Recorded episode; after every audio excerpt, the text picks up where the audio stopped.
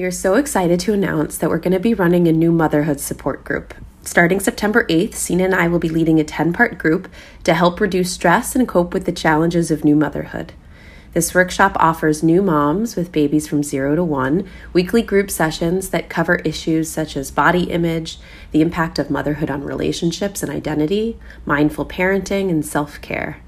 The new Motherhood Support Group will provide a space for connection, safety, and empowerment as we embark on the journey of parenting together. You will leave this workshop with a better understanding of motherhood and friendships with other new moms. The workshop will start September 8th and be on Thursdays from 12 to 1:30 p.m. You can register on Eventbrite, link to our website and Instagram at lovelink.co, or email us at info at lovelink.co if you want to learn more. Hope to see you there. Before we begin, we want to let you know that we had a little difficulty with our audio recording. Not to worry though, Dr. Iasenza sounds great, and it's one of our favorite episodes, so definitely worth listening. Hope you enjoy it.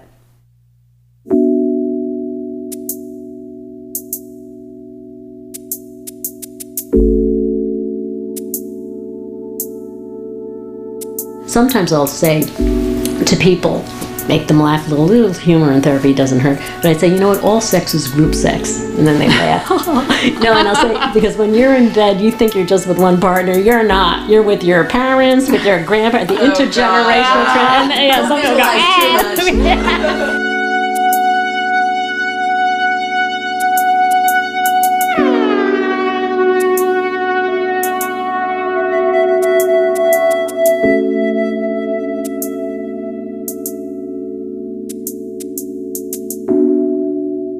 Welcome to LoveLink, your guide to love and sex in all forms. We are your hosts, Simone Humphrey and Sina Simon. Our guest today is Dr. Suzanne Iasenza. She is a clinical psychologist specializing in sex therapy and human sexuality research. She has written extensively on how couples can transform their sexual narratives to open up exploration and curiosity about what brings them pleasure. In addition to her clinical work, she's on the faculty of the Institute for Contemporary Psychotherapy and its Psychoanalysis and Adelphi University's Derner Institute postgraduate program in psychoanalysis. We're so excited to have her here today. Welcome. So glad that you could be here with us. Thank you. Yeah, welcome. Thanks.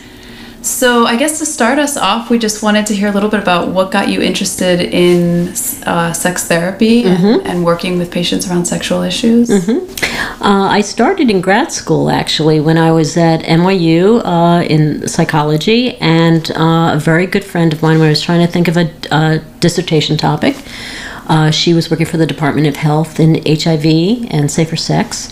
Um, and uh, she said, you know, and she had a PhD in sexology, and she said, you know, the whole field of sexology is so interesting, which I had not heard about. Went all the way through a doctoral program, that one course in sexuality.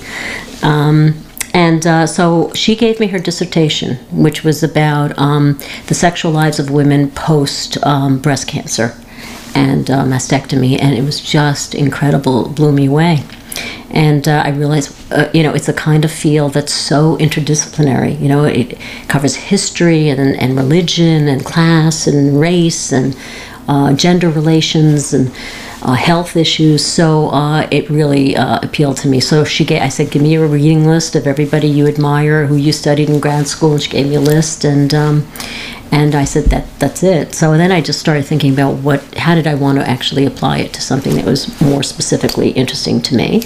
And at the time, I was doing a lot of work uh, about uh, gender, um, sexual uh, orientation and Kinsey's work, and uh, thought, let me do uh, something on female sexuality, but as it relates to the fluidity uh, around sexual orientation and sexual functioning. Would you mind maybe briefly explaining the Kinsey sexuality scale? Because I think that's something that seems really relevant to your work and really interesting and great to hear. Yeah, Kinsey, and there's several, a couple of movies now about Kinsey. I don't know if you've seen any of them, and there are some books that have been written about him. It's so fascinating. But uh, it was really a paradigm shift. You know, prior to that work, and he did the male study, I think, in 1948, and the female study in 1953. Think about that. And he did it in the Midwest.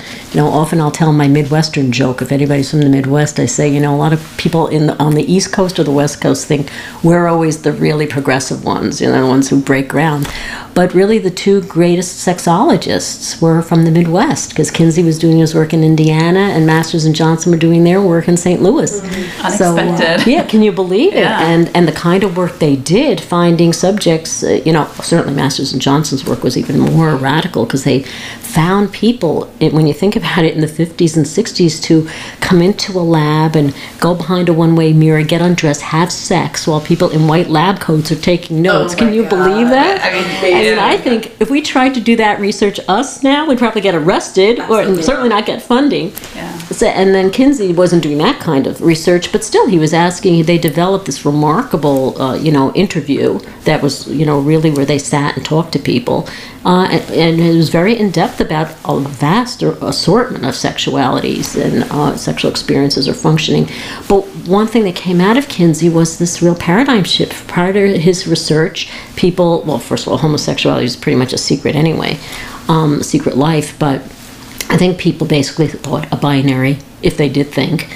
People were either that way, which at that point was kind of the sick people, the perverted people, and then there were the healthy ones who were heterosexual. Uh, and then when Kinsey came up with that continuum, it was a real paradigm shift.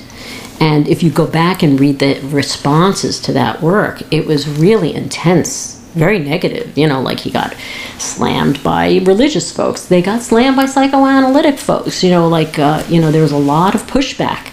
A lot of people were threatened by it because, you know, if you at least have your own little category, then I know who you are, right, in relation to me. But the idea that people were that fluid and so many people occupied that bisexual range, um, because it, I think they found that 10% of people uh, had uh, were in the um, more same-sex either attraction or behavior.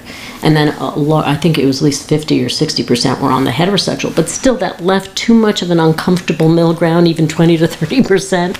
And people were like who are those folks oh you know if i'm if you're my next door neighbor now you could be you know interested in me and i thought you were married to this man and you know so it really uh, i think it changed the whole field. Um, and he died young actually. Some people thought so much of that pressure just was so difficult for him but he really broke ground. And now we use that continuum idea right about gender and gender identity. I mean it really applies to so many other things in gender and sexuality. So such a really such a gift. And i have to say clinically that you would think everybody kind of knows kinsey's name but so many patients actually still have trouble sometimes accepting the fluidity they have within their mm-hmm. category.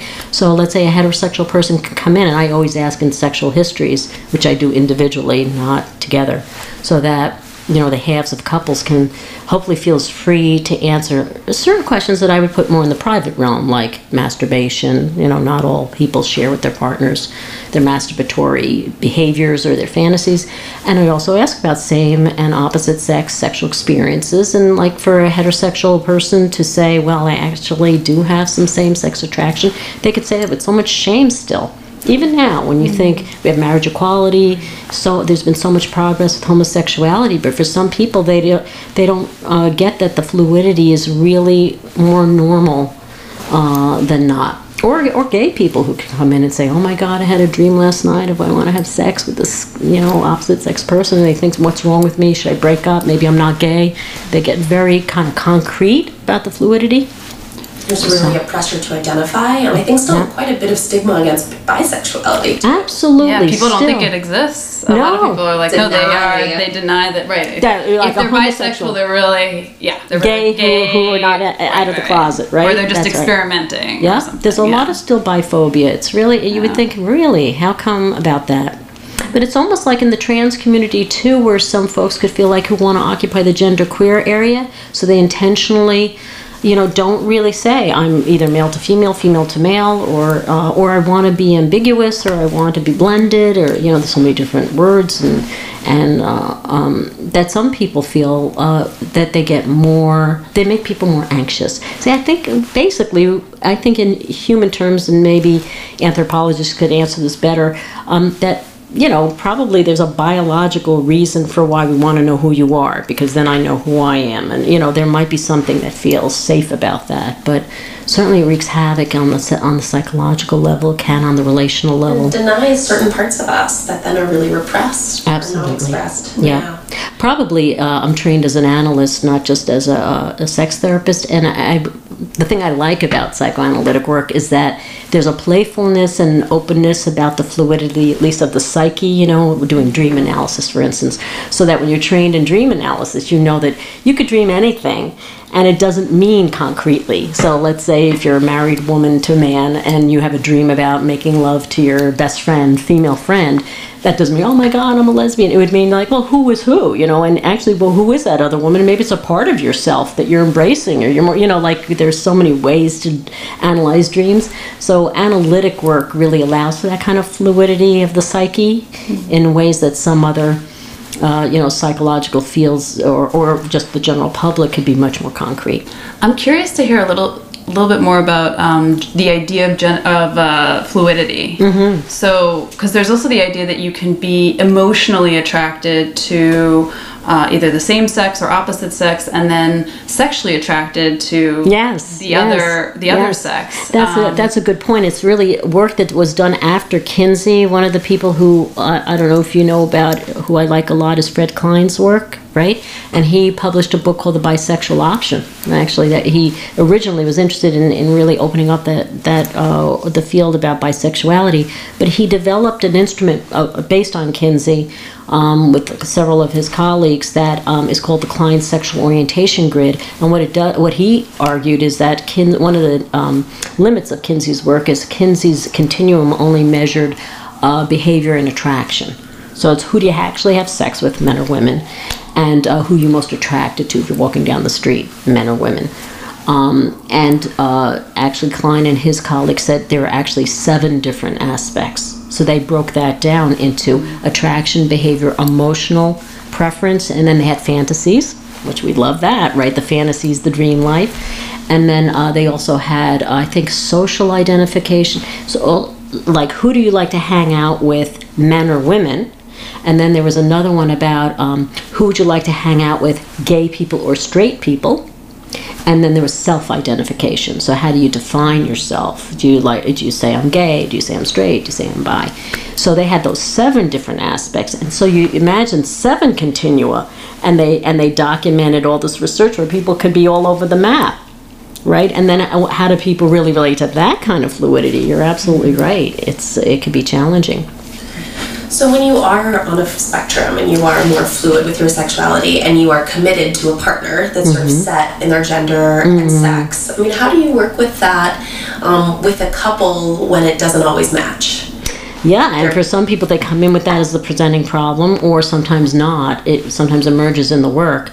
But um, I, I do have an element in my work where I like to empower patients. Uh, you know, I'm an educator. I'm not just a therapist, so I do a lot of training and teaching, and um, so I really uh, think that it helps for people to become educated about some of this research or some of this theory. So I will talk to people about Kinsey. I talk to people about Klein's work and what the results were on how this fluidity can be there, and there's nothing wrong with it per se um, hopefully to release enough of the shame that people might have or the concern, whether it's self pathologizing or other pathologizing, to say, could we just be curious about it? Can we move it from what's wrong with you or me?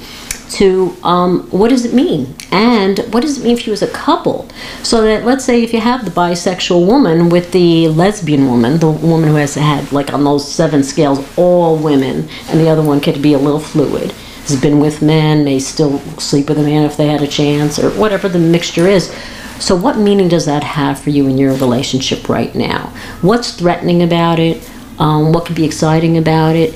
Um, and some women might say, for instance, let's say the lesbian all the way down the line might say, Well, I can't compete with a man. That's what's threat. I've heard that in therapy. Some women say, Well, at least if my female partner you know, wanted to be with this other woman, I feel like at least I can compete. But if she's into this man, how am I going to compete with the man? Mm-hmm. So that's sometimes what some people will say, or some people just don't like the idea of it, or you know. So uh, hopefully, I help people, and when I'm working with a couple, because I do some of that, uh, the sexual, all the sexual history taking separately, it gives me an opportunity, if that were a presenting problem, to be able to ask what's complicated about it in a couple contexts, but then I could ask them individually what's complicated about it. And, and within a context of doing a whole sexual history, from when I start with a question, what's your very first memory of sexuality? So we could be starting a sexual history with their first memory at five or something, and tracking all of the narratives that come out of that history. Then uh, also, as if you're uncomfortable with your partner's bisexuality, there could be something in their history that that contributes to that discomfort that might relate to sexual fluidity or not. It could relate to something else. Let's say um, that person's father had an affair.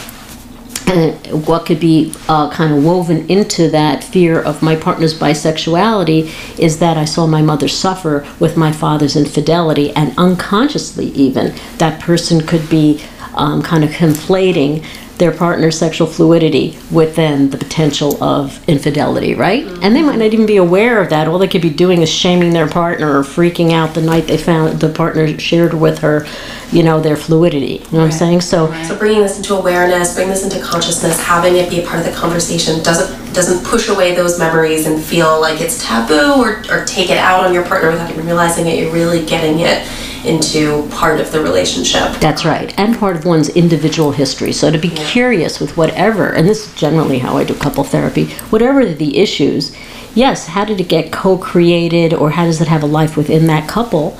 But also, what it, what were you bringing in already that you brought on board, either consciously or unconsciously, that co-created that in the life of the couple? and sometimes much more of the of the source of the conflicts or issues or even before they even met this person, but they apply it, they, they attribute it to this person. And that's when you can have people say, I should just break up with this person and replace them with someone else, and it's going to be better. And then if I do a sexual history or general history, I say, well, you know what? It could be these issues are going to cut piggyback right onto your next relationship. It doesn't necessarily is contained with this partner. Right. I think that's a really important couples function is to help people, you know, kind of separate that out.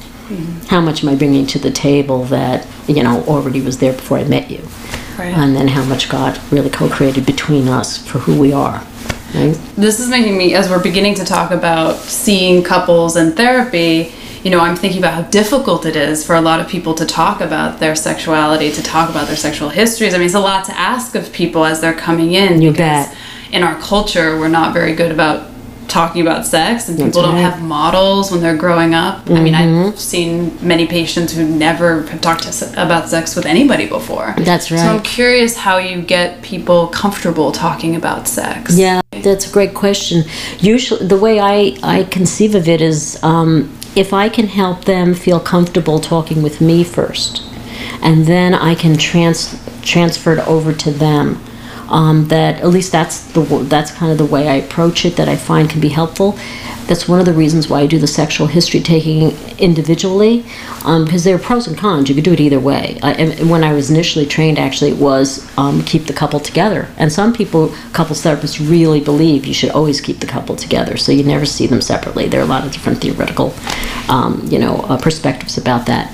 But with the sexual part of a person's life, I think because there is the difference between secrets and privacy, which you know people should know about, and there is this private part. Like, let's say, I, often when I explain this to couples, I'll say, you know, what could be private, like masturbation. And that isn't a secret like, oh, you're bad because you don't tell your partner you just masturbated this morning in the shower, or you're not being secretive because you don't share with them what you fantasized about. Now, some couples might say, well, uh, they shouldn't have any secrets. Like when I ask couples, I don't tell them. I tend to ask them, do you know something called privacy, secrecy?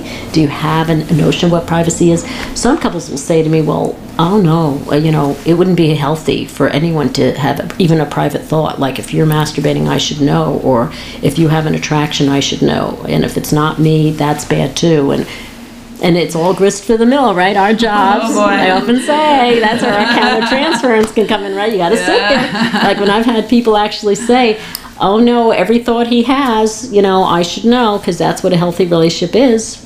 And, you know, and let's say he believes the opposite. And then, of course, they could look at you and say, well, what do you think, Dr. Iasenza? And I'll say, well, last I checked, I didn't go to law school. I'm not a judge. I went to psychology, which means I help you decide what do you think about that difference.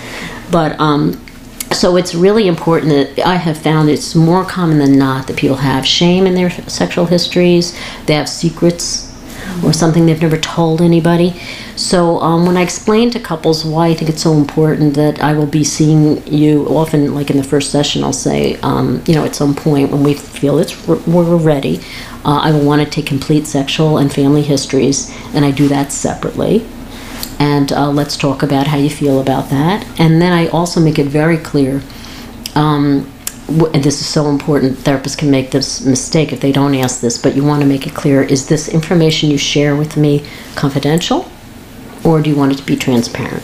Meaning what you share with me um, would come back into the couple, and that's that's grist for the mill. What some therapists do is they just decide. Like some therapists would just say it's confidential, um, uh, but I like to, maybe it's the analyst part of me, maybe it's the troublemaker part, who knows? but there's a part of me that says, no, that's part, that could be part of the work, is to put that question to them and see what comes up. And uh, in most couple uh, kinds of issues, if they agree, there's not a lot of energy about that, right? But it's more if one person says, well, I think it should be confidential, and the other says, well, why should it be confidential? You have something, you know, that you're keeping from me, and before you know it, it can open up. Are there any issues of trust they have, or questions? Um, but I don't proceed with the individual histories until we have an agreement about that. And most of the time, I haven't had, in 30 plus years of doing this, I haven't had that be a deal breaker. In fact, it often can open up people's fears. It can open up fears of, I, you know, brings up fear for me that he could maybe tell you things that I don't know yeah. you know because there's a triangle in a, in a couple therapy and now you have some even if it's not like the worst fear people could have is oh he's going to tell me he's having an affair right and she doesn't know but um, sometimes it's just the idea that i may have a closeness with one partner mm-hmm. or a knowledge or an intimacy that maybe they don't know about and other people it can give you a little bit of an idea of how separate you know how differentiated people are right. right from Bowen's work and how comfortable that do they feel that a partner can have a private thought, share it with me.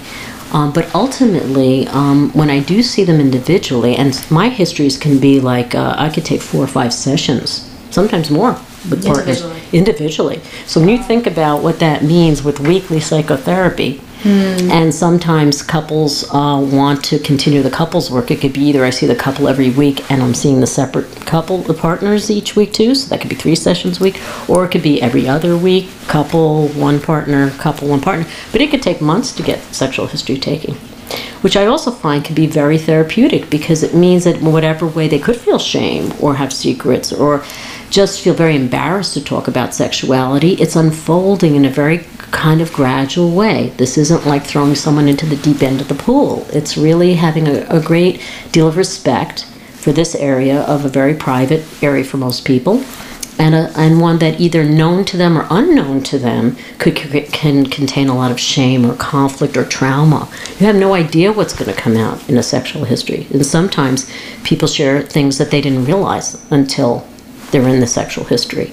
I think because these kind of questions aren't asked of people often, so much of it is unformed, That's unthought right. of. I mean, Sina and I just right before this were, were discussing our earliest memories of sex right. and sexuality. Right. And just that alone kind of made me think of all of these memories that I hadn't really thought of. That's right some of which seemed odd now, some of which seem normal, you know, and yeah. so I think it just really kind of makes you realize that there's so much that really goes kind of unspoken. And things that you wouldn't even call sex then, that yeah. now when you're recalling, um, or in response to a question, and or sometimes I would say, does that sound like something you would call sexual?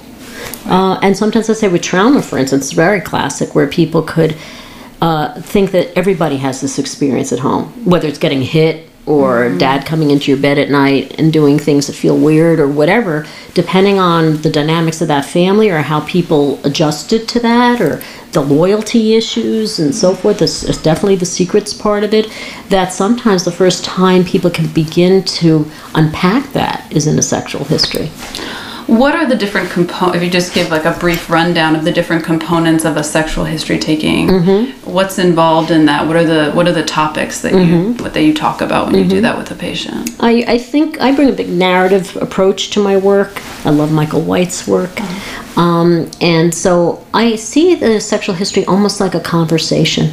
That it's an opportunity for someone with someone who hopefully is non judgmental, who's curious, who's um, going to um, ask questions just to help a person find out well, how are they going to narrate this? What is their story?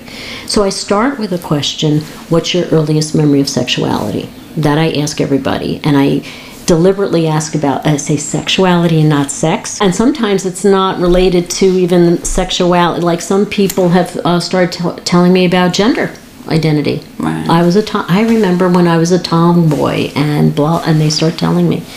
So, uh, or I've had, I had, uh, I have people who, let's say, um, a primary identity, skin color or race, who could say, who could start with, I remember the first time I really realized that my skin color was different than my best friend. Well, tell me about that story. Oh, I went into his house, and you know, and so that racial identity or skin color was part of the body, or and something called sexuality, which was really about identity, but that the primary identity or a relationship to body was around race or skin color. You never know, or it could be gender or gender identity. It's not al- so. That's why mm-hmm. sexuality pulls for unconsciously a much broader kind of free association to it.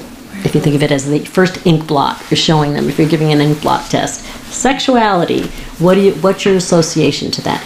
And then wherever they start is fine. Some people might start with my first memories when I was 16, which I would make note to self, like, why don't you remember anything before you're 16? But I wouldn't say that right off the bat. I'd just say, okay, what's your first memory at 16? Let them start to unfold that story. And then eventually I probably would come back and say, um, you know, any any hypotheses on why you don't remember anything before 16? Any stories anyone told you about your life before 16? Or what do you make of that? Right? But once they tell that first story, let's say they tell the story of the uh, playing doctor. Oh, well, you know, me and Johnny and Mary got together and we kind of undressed and look at each other. Then I'm thinking, okay, that's a, that's a very primary story. So now I really want to spend time with that story and unpack it. So once they told me about them and John and Mary or whatever they were doing, then I'd say, well, what do you think you were thinking when that was happening or feeling or sensing in your body? You know, that's sort of like the EMDR kind of thinking of how are we processing things neurologically. And usually with most experiences, we have thoughts associated, things, feelings, and sensations in the body. So I'm kind of curious how those things were working. Then I'm also going to be thinking about well, what was that experience like for that person, that first memory? Is it one that's pleasant? Oh, it was so much fun and I had pleasure in my body. Was it, uh, you know, riddled with guilt or, um, or with shame? Um, some people tell me their first memory is actually, I remember, you know, it was nine o'clock and then my dad's door opened and he started walking down the hall and I started getting that sick feeling. And they're going to tell me about a story of incest. Uh, you just don't know what story they're going to tell you. But whatever story they tell me, I sit with and, and help them become curious about okay, their body came online in some way with this story about sexuality, their earliest memory. Let's, let's get a sense of how that formed them, how their sexual narrative started with that beginning story. And then sometimes I might ask, let's say with the playing doctor, I might say, well, did anybody ever like walk in on you? Like, did your mother or father or somebody else's? No. And so, and then I get hypothetical. I might say, well, because now I want to know in this little kid, what kind of context, familial, cultural, in terms of gender, race, class, whatever, within what context, historical, did they have that experience? So now I want to start bringing the circle out, the context from that internal body, thought, feeling, sensate kind of level to now we're going to get a little more social. So first, one of the social contexts will be fil- family, right? So then I'd bring mom or dad in or whoever their family was. So let's say mom did. So mom, no, nobody ever walked in on me. What if your mother did walk in on you? Mm-hmm. How do you think your mother would have reacted? So now we start to get into the what ifs, so that I could start to get a sense of well, was this little kid's sexuality growing up or becoming alive or coming online within a permissive one? Or would it, the mother said, How dare you? And I've heard these stories. I mean, I hear incredible stories of shame right off the bat. You know, how dare you? You'll never get to see Johnny and Mary ever again. I'm going and calling Johnny and Mary's mother. They do. Then Johnny and Mary getting in trouble. You know, it's a big deal. Don't you ever touch yourself like that again. You know, I've had people tell me terrible stories in terms of masturbation and being caught, and then they're dragged into like the living room, and my dad gave me the Bible and said, "Now read that Bible." And then they called my family in and said, ah, "See what Johnny was doing." Terrible stories. Yeah. Even parents, I think, with the best intentions, Totally. are really uncomfortable often with little children having sexual experiences, and so even if they don't want to shame them, end up doing that inadvertently. Yeah, and a lot of parents. One of the people I quote when I teach is uh, Peter Fonagy. I don't know if you know his work. yeah, sure. Well, Peter wrote a great article, um, uh, one of his only on sexuality, by the way. Um, and one of the things he said in that, you know, obviously he focused a lot on dysregulation as it relates to mirroring and, and being attuned emotionally just as a parent, right? And really good parenting is knowing your little child doesn't have the skills to know what that feeling is and how to relate, right? So you see Johnny, he's upset he came out off the playground. Johnny, you look sad. What happened? "Uh, oh, did little Peter not play with you? Yeah, he played with. You know, and you help. You know what? That makes sense. I would feel angry too. You know, when I was a kid. You know, and you help a kid digest that feeling, right? And you mirror them, and you're attuned with them, and that's how kids grow up to be able to be kind of like emotionally regulated, right? You look at emotional regulation or dysregulation. And one uh, point that Peter makes in this article around sexuality is that for most parents, they don't know how to mirror or be attuned to a little kid's sexuality. They either can err on the side of, I, I see no evil, hear no evil, you know, or they can be overly, you know, interventionist and with whatever anxieties or, or, or shame or guilt they have. Uh, and so he makes a point that because parents don't know and they're not taught how to sexually be attuned to their kids and to mirror sexually mirror their, their budding sexuality, most adults are sexually dysregulated. It's a really interesting. So he takes the emotional dysregulation kind of frame and puts it onto sexuality. I think that I just feel that so resonated for me in my work. It's so important because yeah, so many parents feel so intensely uncomfortable and then they get paralyzed. I Totally. think most of the time. Well, then it just gets perpetuated after generation after generation, so we live in a culture of shame around sex. That's right. So, actually, I have a question about masturbation and children because um, I was sharing the story with Simone that one of my friends has a four year old who was masturbating in the living room. And they don't really, they didn't, she didn't know what to do. Yes. Um, and I'm curious what what you would do in a situation like that. Um, eventually, the father picked her up and you know said it's okay to do this. You know, it's okay to masturbate or however he described it in child language. But we do that in private. We do that in our room. Um, but she was really paralyzed by it. She didn't know what to do. Yeah, and it's interesting why the father, let's say, in that situation could do it and she couldn't. Yes. So let's say there were a couple I was seeing, hopefully with no shame, because she might feel ashamed, like, oh, God, I was so paralyzed and look, my husband had to do it. And I'll say, well, you know, if we could reel that back a little, it's hard to explore anything we shame. But let's be curious about. I, I would probably at that point say, well, what are your memories in your childhood about how you masturbated? And do you have it? What are your memories about? Did your parents ever see you? Where did you masturbate? Because you wonder how much when parents are frozen, it's something that you know is they're recalling or they're reliving, right? And it, and I'd be very curious with that with the husband. How come you were able to intervene? And intervene in a it sounds like pretty non-shaming way because certainly with kids sexuality one of the things when i talk to parents is you definitely want to mirror. Does that feel good mary? You know oh that's great that your body can feel that way right? When you touch yourself that way that's great. Our bodies are built to be able to feel those things. That's great.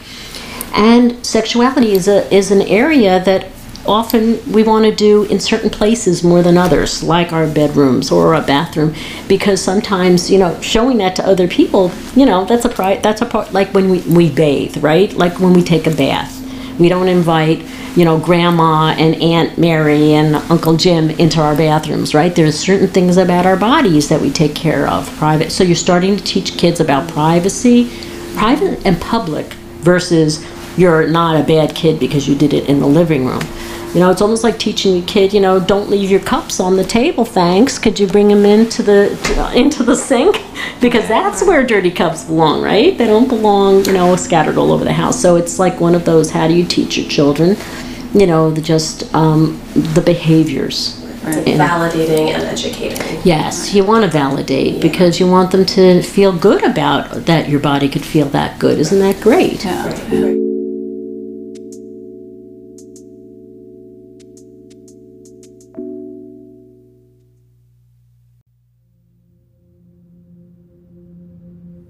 We invite you to spend the next few moments to just listen.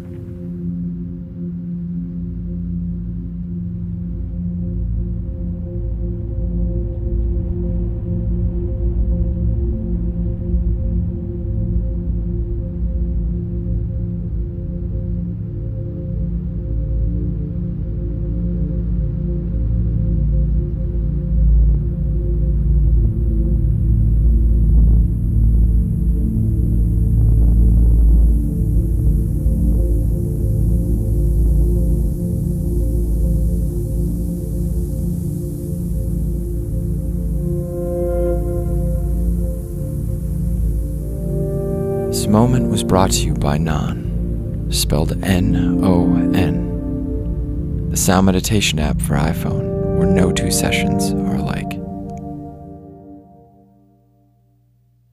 Why do people come in in the first place? Uh, why do people come in for sex therapy? For therapy? sex in the therapy, first- yeah. You could, you know, there could be a list of reasons, right? Uh, you could have people coming in who um, co-own a problem. That's probably the easiest one, right? But that's true in most couples work. They both come in and say, "We have a sexual issue. We're either not having sex enough."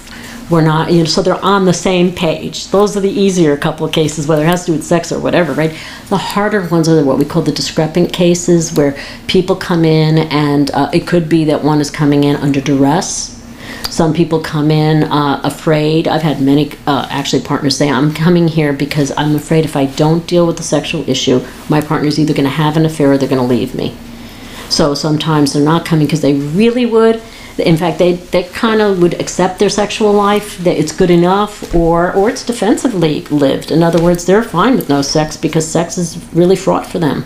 So if their partner didn't have a problem with it, I'm okay not having any. Um, they may not say that in front of a partner, they may say that to me alone, but it's important material to get. So they can come in with different, or it could be more of what we can call the more behavioral problems. Like a man could come in and say, I really am disturbed by my erectile dysfunction or, or difficulties, and the partner could say, Yes, that's true, it's really affecting our sex life. Women with painful uh, penetration. Uh, so there could be physical issues people are coming in with. It, there could be more of desire is the number one issue. That's no no great surprise, right? So the number one issue we deal with is people coming in even either with no desire, either one has it, or the discrepant desire, where one person has more desire than the other, and it's creating problems. So those are the most common, probably the desire issues. And then sometimes wrapped within those could be issues of erectile issues. You know, you could lose desire if your body doesn't do what you think it should, or if there's frustration or shame about that, or conflict about it, that you could even not consciously but unconsciously just tamp it down. Trauma could be another one, either known or unknown. Uh, you know, rape, assault, uh, incest, um, that um, someone either has dealt with in individual therapy or never dealt with, and it affects the sex life. And sometimes it's not that type of abuse. It could be, I've found in histories that what connects the shutdown in desire or functioning has more to do with relational trauma. So it could be like divorce in a family. It could be an affair that happened. It could be a mental illness of a parent that never got treated or acknowledged. It could be substance abuse in a parent. You know, things that create more like what we say attachment wounds and trauma and relational trauma uh, could be the source of sexual shutdown. So any of that can happen. Which is why I think it's all the more important that you do take this kind of extensive sexual history. I'm a big fan of it, yeah. It sounds like so many of these factors likely relevant to what's coming up. Totally, yeah. Now, the, the field of sex therapy, just historically, it, uh, uh, the, that has been more cognitive behavioral. Some therapists would be just in the present moment. They believe that's where the work happens. You have X, Y, or Z sexual issue. Let's just deal with how can we make a change now. And I just, for me, it's my analytic training. I just think, and my couples training, you know, the relational context. All these symptoms are happening though within a context, a life lived and uh, and a couple context. So why not take history? I've only regretted when I haven't taken the history. That's been more of a regret. Because then there also seems to be two schools of thought in sex therapy, which is that sex sexual issues are a function of relational problems, like there's some kind of miscommunication, there's some kind of attachment issue, and then there are some cups, there are some psychologists who say, you know, sometimes there can be everything going very well in a relationship, and then just sexual problems emerge. Yes. Um, and both can be true. We're going to be feminist, right? And say it's probably both and, not Yeah. either or. Those are really interesting couples. I think the couples where things are going well. That's right. In other in other areas. areas, yeah, they're like Right. good friends or. Well, you know, there's this whole area. I don't know if you've read is Pepper Schwartz's work on peer marriage. I wrote a paper on this earlier that I because I was so fascinated by it. But Pepper Schwartz did this incredible study. She's a sociologist and a sex uh, sexologist in I think it's the University of Washington, and she and Philip Blumstein back in the 80s decided to do a massive national study on couples. And what was so great about it at the time was they, they actually did the effort to get heterosexual couples who were married, heterosexual couples who were cohabitating but not legally married, gay male couples, and lesbian couples. So they made a real effort in the early 80s to make sure they had balanced groups of those uh, four um, you know, types. And then they compared them on, I think, how they dealt with money, sex, power. There were a few different variables. But one of the most interesting things was they found that there were these two types of couples, even across those four groups, which are the ones that they called more traditional couples, which meant power was not equally distributed. And one person kind of called the shots more than the other, but it wasn't a conflictual thing. In other words, they were comfortable with that and heterosexual couples many times it was the man calling the shots. Um, but uh, and in gay male and, and lesbian couples some of them had those arrangements. And then there was this other couple type though called the peer marriage and that's what they called it. And um, what they were curious about was the relationship between peer marriage or traditional and then how sex, quality of sex was or frequency. And I always love talking to people about this when I teach because I say, well, guess what? Which couple do you think, more the traditional couples or the peer marriages, had the most sex? And which didn't? Traditional power, the power struggle had, had more and better sex. More sex, yes. I think there's something about sex that um, can be very intrinsic to power and and kind of um, dominance and submission, and there creates a kind of different tension when you have peer to peer. It can be very familiar. It can kind of be the antithesis of what sex is, which is like novelty, unfamiliarity, unpredictability, maybe some aggression. aggression. Yeah, right. So, but Pepper Schwartz at that time, and she she wrote about this. It was really wonderful at the time. She said, "Here I was a feminist my whole life, and I was thinking the feminist movement has done good things for women, especially would do good things for women sexually. And so, it, wouldn't it be great to have this whole generation of, uh, let's say, heterosexual relationships where the men and the women have real equality and they're both really committed to it? So that means, let's say, if the woman's job opportunity comes out in California, the man will pick up and leave and go there to support her, right? Isn't that great? Or they're sharing raising the kids. And then these peer marriages had less sex, and she's like, wait a minute, how does that work? That felt so confusing to her. And it, you're right, you know, like the analyst in me can make sense about that because so much analytic work in sexuality talks about needing to be, and these words may feel uncomfortable to the average person, but in analytic terms, it's not that violent. But, you know, uh, Christopher Bollas talks about the need for ruthlessness in good sex, or Otto Kernberg talks about, you know, the aggression in sex. So just you brought up those words. And those are healthy. And often with couples, I need to explain to them the difference between aggression or even ruthlessness and violence. Because for some folks, especially men, can be very concerned that you know that especially men in peer relationships i can't want to be that aggressive to my female partner because isn't that uh, their biggest fear is to be called a perpetrator or to be a man who you know either they or their partner perceives as being abusive so some people really need help in distinguishing between abuse or violence and healthy but hot exciting power play, you know, aggression, submission. And I'm not even saying BDSM, which is the much more formal forms of that, but even just in regular ways. So some people with some women will come in and complain in those discrepant desire couples. It's the woman who has more desire. You know, there's kind of this cultural mm-hmm. idea that those discrepant couples, it's mostly always the men coming in and complaining. There are a whole lot of women who come in and they're the one complaining. And it's the man who's either inhibited or has less desire. And in some of those cases, when I dig deeper, both in the couple and in the individual sexual histories, I look for are there any ways that this man may have had, as a boy, experiences where there was violence or aggression. And then what they did, did unconsciously was combine that with now they can't go to playful, healthy aggression because they were witnesses or recipients of violence and abuse that got conflated with aggression, right? So to unpack that in sexual histories, let's say, and help people understand how that might be related to, let's say, low desire. That's all unconsciously. You know, this isn't in the conscious mind. That's why, you know, I, I could go on and on about sexual histories. I think you can miss so much if you don't appreciate how unconscious kinds of issues. So sometimes I'll say to people, make them laugh a little, little humor in therapy doesn't hurt. But I'd say, you know what, all sex is group sex and then they laugh. no, and I'll say because when you're in bed, you think you're just with one partner. You're not. You're with your parents, with your grandparents, the oh, intergenerational. Trend, and yeah, some people go, ah, too much information. Yeah. But you know when they can be turn off. I mean that's the whole basis for the yeah. sexual history. Yeah. Like the intergenerational transmission of trauma is really interesting that we talk about in family systems.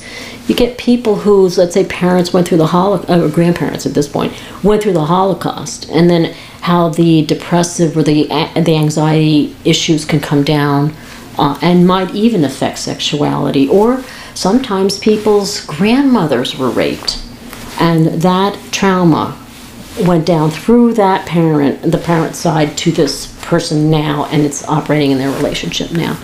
So there, there, there is a lot of group sex going on with all of that you bring in. Right. Right. Yeah. So one of the techniques you've talked about or written about is this idea of the sex menu. yes, yeah, yeah, yeah. Can you talk a little bit about what that is and how how um, how you implement that in therapy? Yeah, and that actually answers the, your earlier question, which I didn't answer completely. Is how do you help people feel more comfortable talking about sex? Because other than the let's say the history, after the history is done, after all those sessions, toward the end of the history, I'll say to the individual you know, we start to identify what narratives have we lo- have we identified that you live with that's that's operating now and affecting your sexual intimate life now, and to get permission to bring that into the couple. So then, after the history taking, we could spend two to three sessions sharing uh, my narratives and their, you know, what we found, and and to understand how they're co-creating or maintaining what's going on. So that helps people feel more comfortable about sex because if they talked about something with me and then I'd say, and sometimes the partner might say, Suzanne, you could you tell my partner? Uh, you know, I give you permission to, but I'd like you to be the first one to talk about it. So sometimes I'm the one to say, oh, you know, they were abused when they were six, or this is what happened, and you know, so and I'm happy to be that messenger. Or sometimes they can say it now. They can put words to their sexual life because I already am part of it. They they kind of rehearsed with me and they know I'm their ally and that I support them and don't shame them. So that's one opening about talking about sex, and the second is a much more behavioral oriented exercise, which I love, maybe because I'm Italian, I love food, whatever. But the food, the food sex, you know, analogy is not new. But um, I love to bring some humor and lightness because so many people come in with sexual issues it's so fraught and heavy. So to have to have some opportunities to start to lighten it up.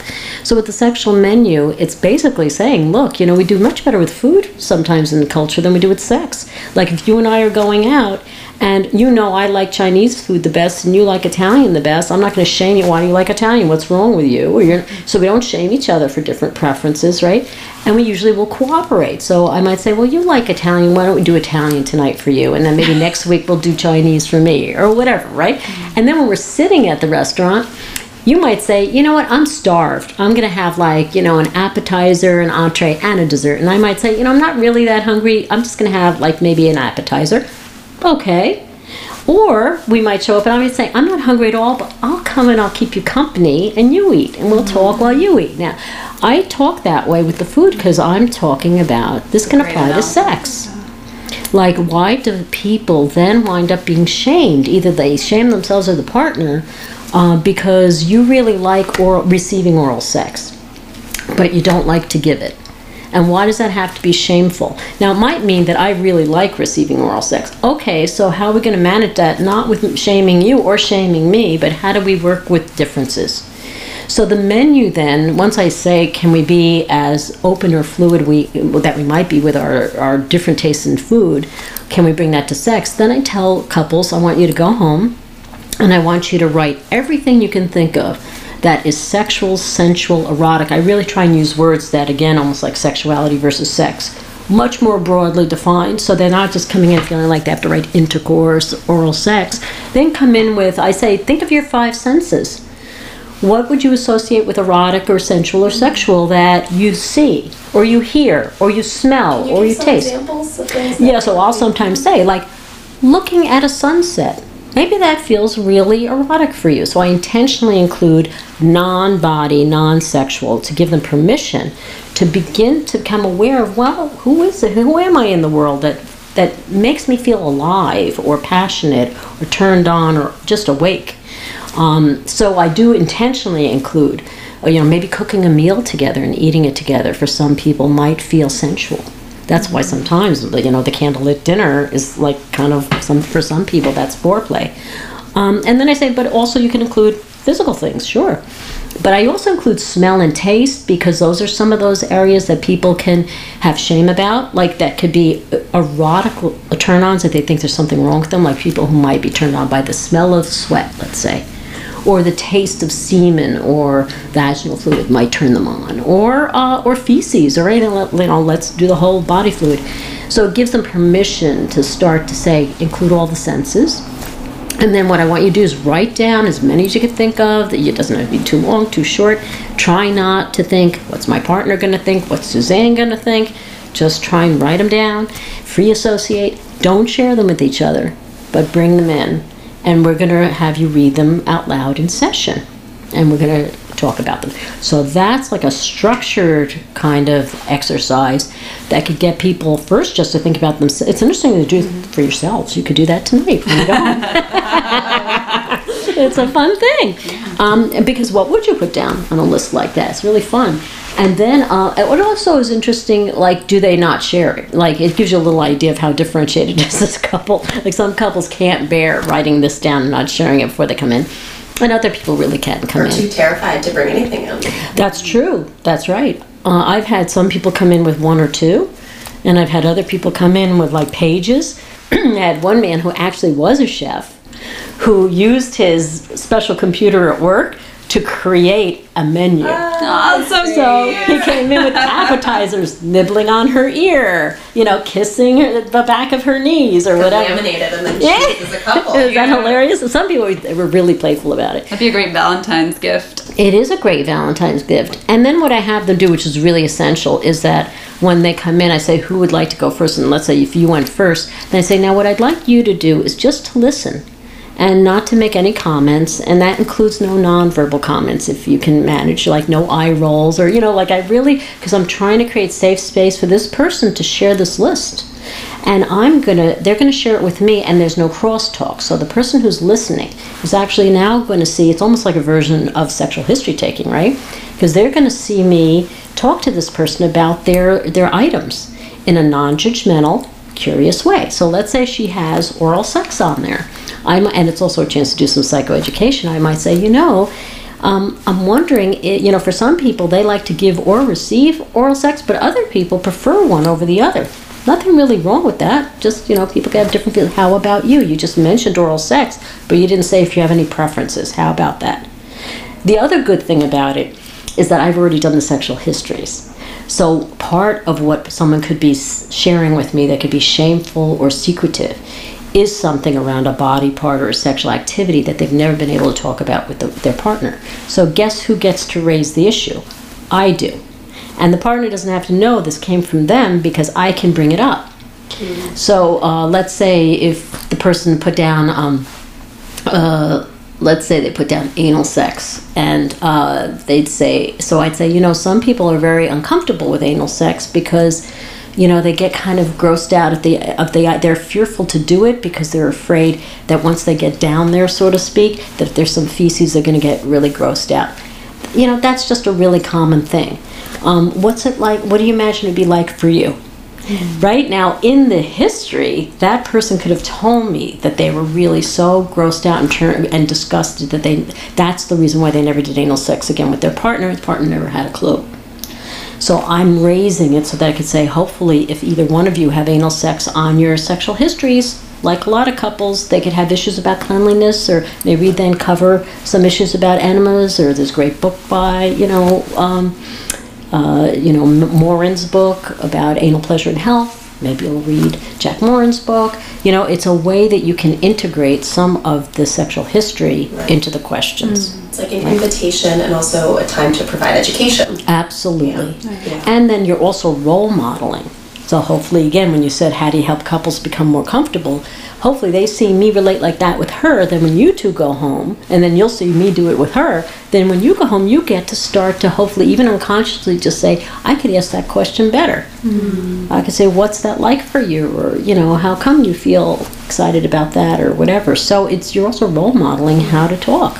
What do you see happening for couples during that process? Well, sometimes they're really surprised. Like, you know, what's really one of the most interesting outcomes can be, let's say, in that discrepant desire case, where one person feels like they're like Superman sexually and the other one's like a deadbeat, or, you know, and it could be some anger about it.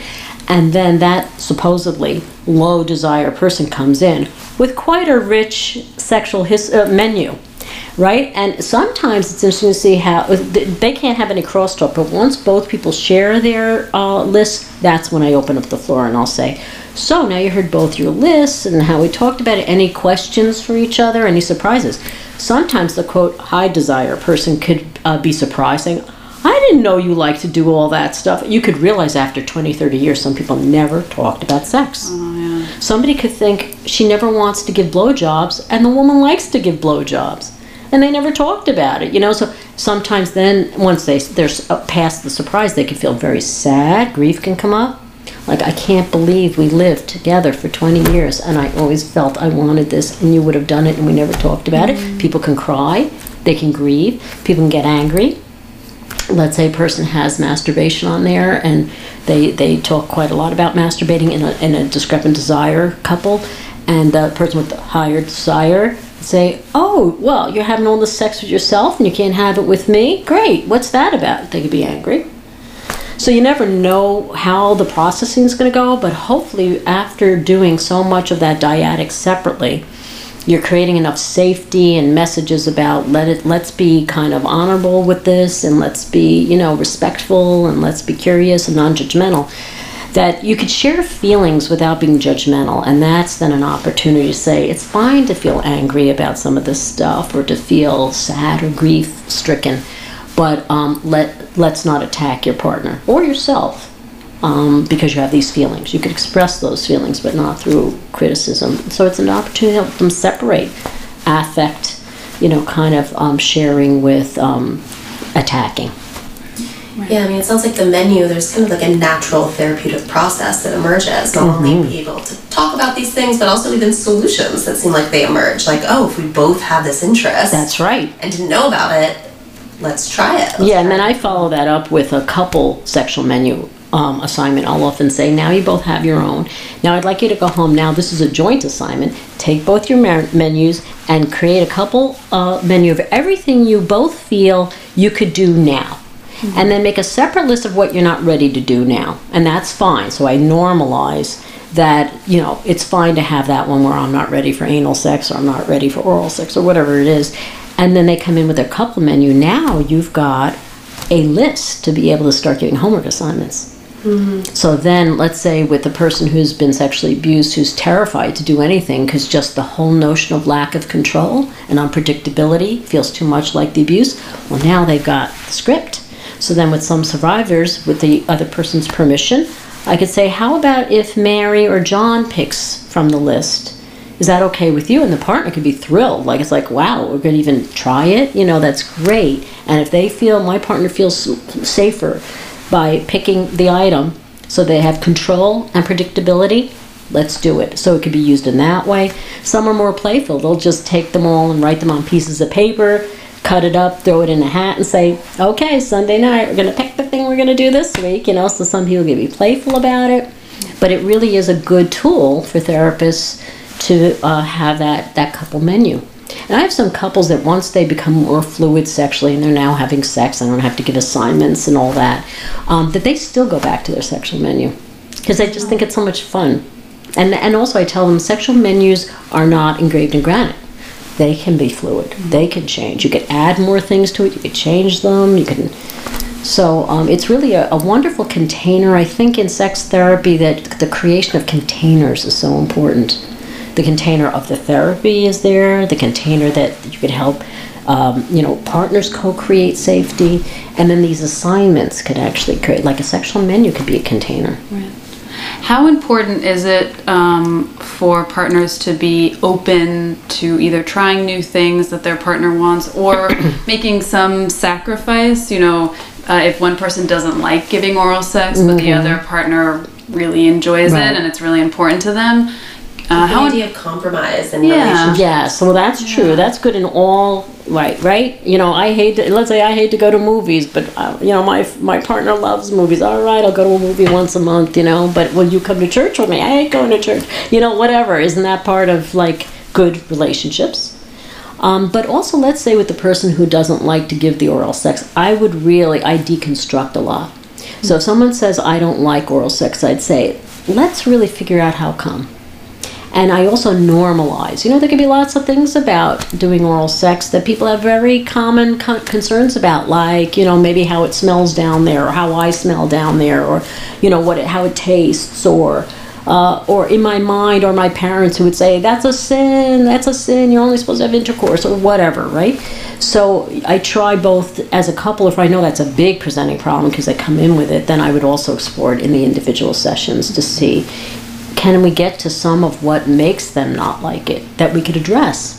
So sometimes, let's say cleanliness is an issue, then you check out, well, could you take showers before you do it? Or, you know, you want to put some whipped cream on there and chocolate. What's your favorite taste? if you're afraid of taste, put your favorite, you know, dessert on his penis and try it out, you know, or whatever, you know, to bring a playfulness and a creativity while normalizing that because the partner could feel wounded by it. You know, some people feel like if someone's not relating to a body part of theirs, they could feel really hurt. It's a by it. rejection. Yeah, absolutely. Are my breasts not? You don't like my breasts. You don't like my penis. You know, yeah. I'm also wondering too with discrepant desire. I mean, one issue that I've heard, um, for example, if a if a man maybe has a higher libido than a woman, and the woman is torn about whether she should just engage in sexual activity to please her partner, and then this sort of inner conflict of Right. am I just doing this and forcing myself to have sex Yeah. just to kind of compromise Yeah. um, and where that kind of balance goes between like knowing what your boundaries are and holding true to what Yeah. you want versus just doing it to kind of make the situation That is so important. That's a major issue, and it could be women to men, but it could be men to women too, or whatever. You know Right. how. And there's this notion in um, in sex sex therapy uh, called willingness, which I like a lot. And willingness is different. This is JoAnn Loulan's work. Who uh, she she was Masters and Johnson trained, and she thought that the Masters and Johnson model wasn't adequate enough for women. She felt it was much too kind of focused on just function. You know, you just get aroused and desire, and then arousal, and then orgasm, and that's how men operate more than women. She just felt a lot of women just had issues with orgasm or with desire. So she came up with this great model that starts with willingness, not desire. And that is such a major concept I use all the time that can help people, first of all, not feel broken because they don't feel desire. Because a lot of people feel there's something wrong with them that they don't feel desire. And a lot of work now up in Canada, Lori Brotto's work and Rosemary Basson's work, these are all really important sexologists, all women up there, who actually did a lot of studies on women's sexuality and found that actually the, the model that says desire arousal actually is not appropriate for many women that for it may at some point in your life. Oh, probably Emily Nagoski might have talked about this too, right? That they can- Responsive versus spontaneous. Bosses, yeah, responsive versus spontaneous. Or another way is to say, for some people, for women, some women, desire follows arousal. It doesn't precede it. Mm-hmm. And to normalize that and to educate patients about that is, essen- I talk about that all the time. To patient, when you say that in a first session, especially let's say the woman's the one with the low desire, and this could be in lesbian couples too, by the way, not just heterosexual couples. When I say this research, I can see their whole bodies changed. All of a sudden they're like, oh my God, I'm not, you know, I'm not dysfunctional. What I'm not relief. broken. Yeah. Because this research, and that research was so powerful, that changed the DSM. So our DSM is different because of that research.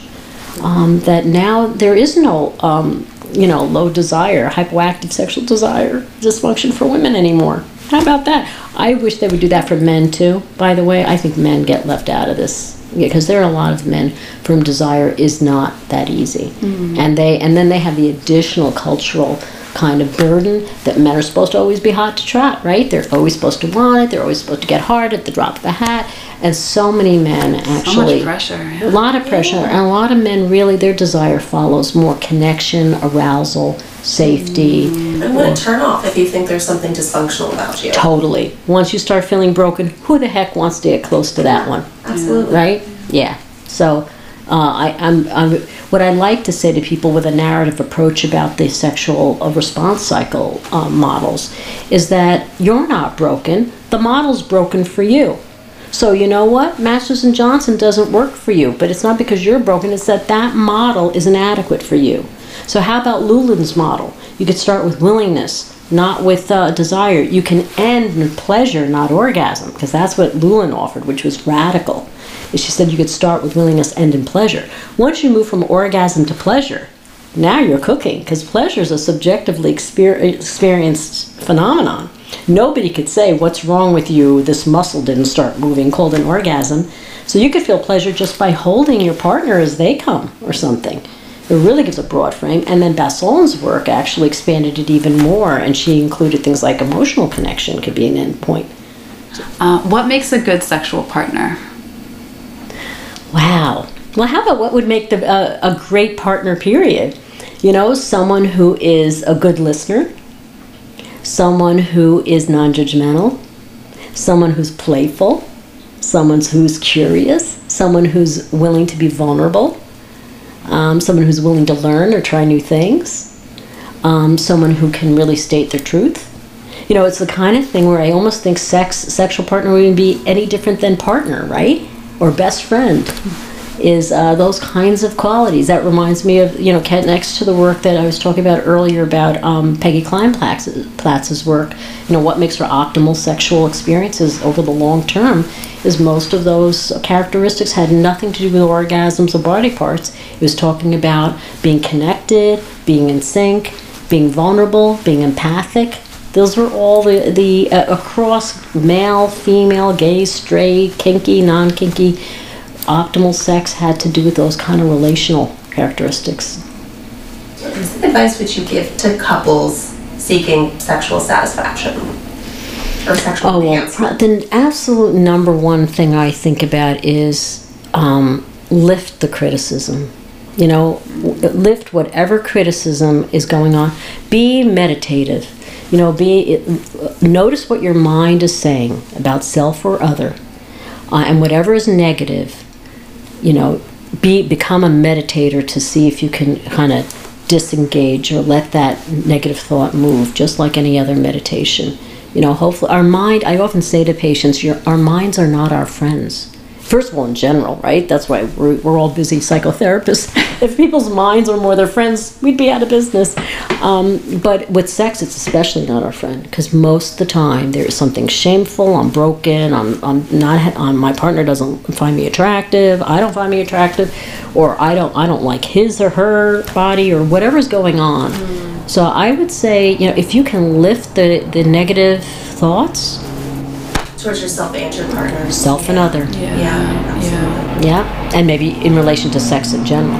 You know, people who really think sex is bad, or you know, you you shouldn't be able to be that. You shouldn't be that sexual. But yeah, the negative thought. I would say that's it. The mind. Yeah. The body knows what to do if your mind gets out of the way. Yeah. yeah. yeah. Well, thank you so much. Thank you. It was always fun to so talk to both of great. you.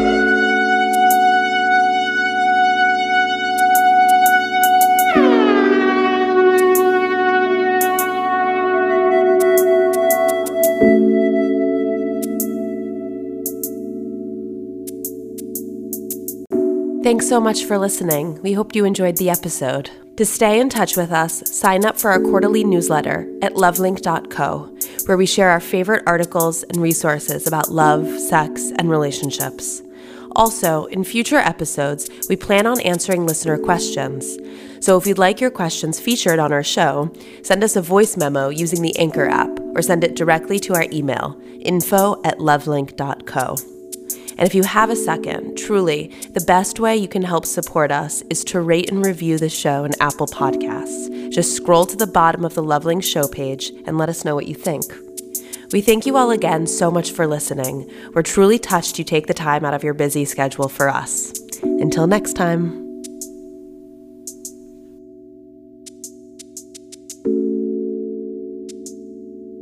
Mm-hmm.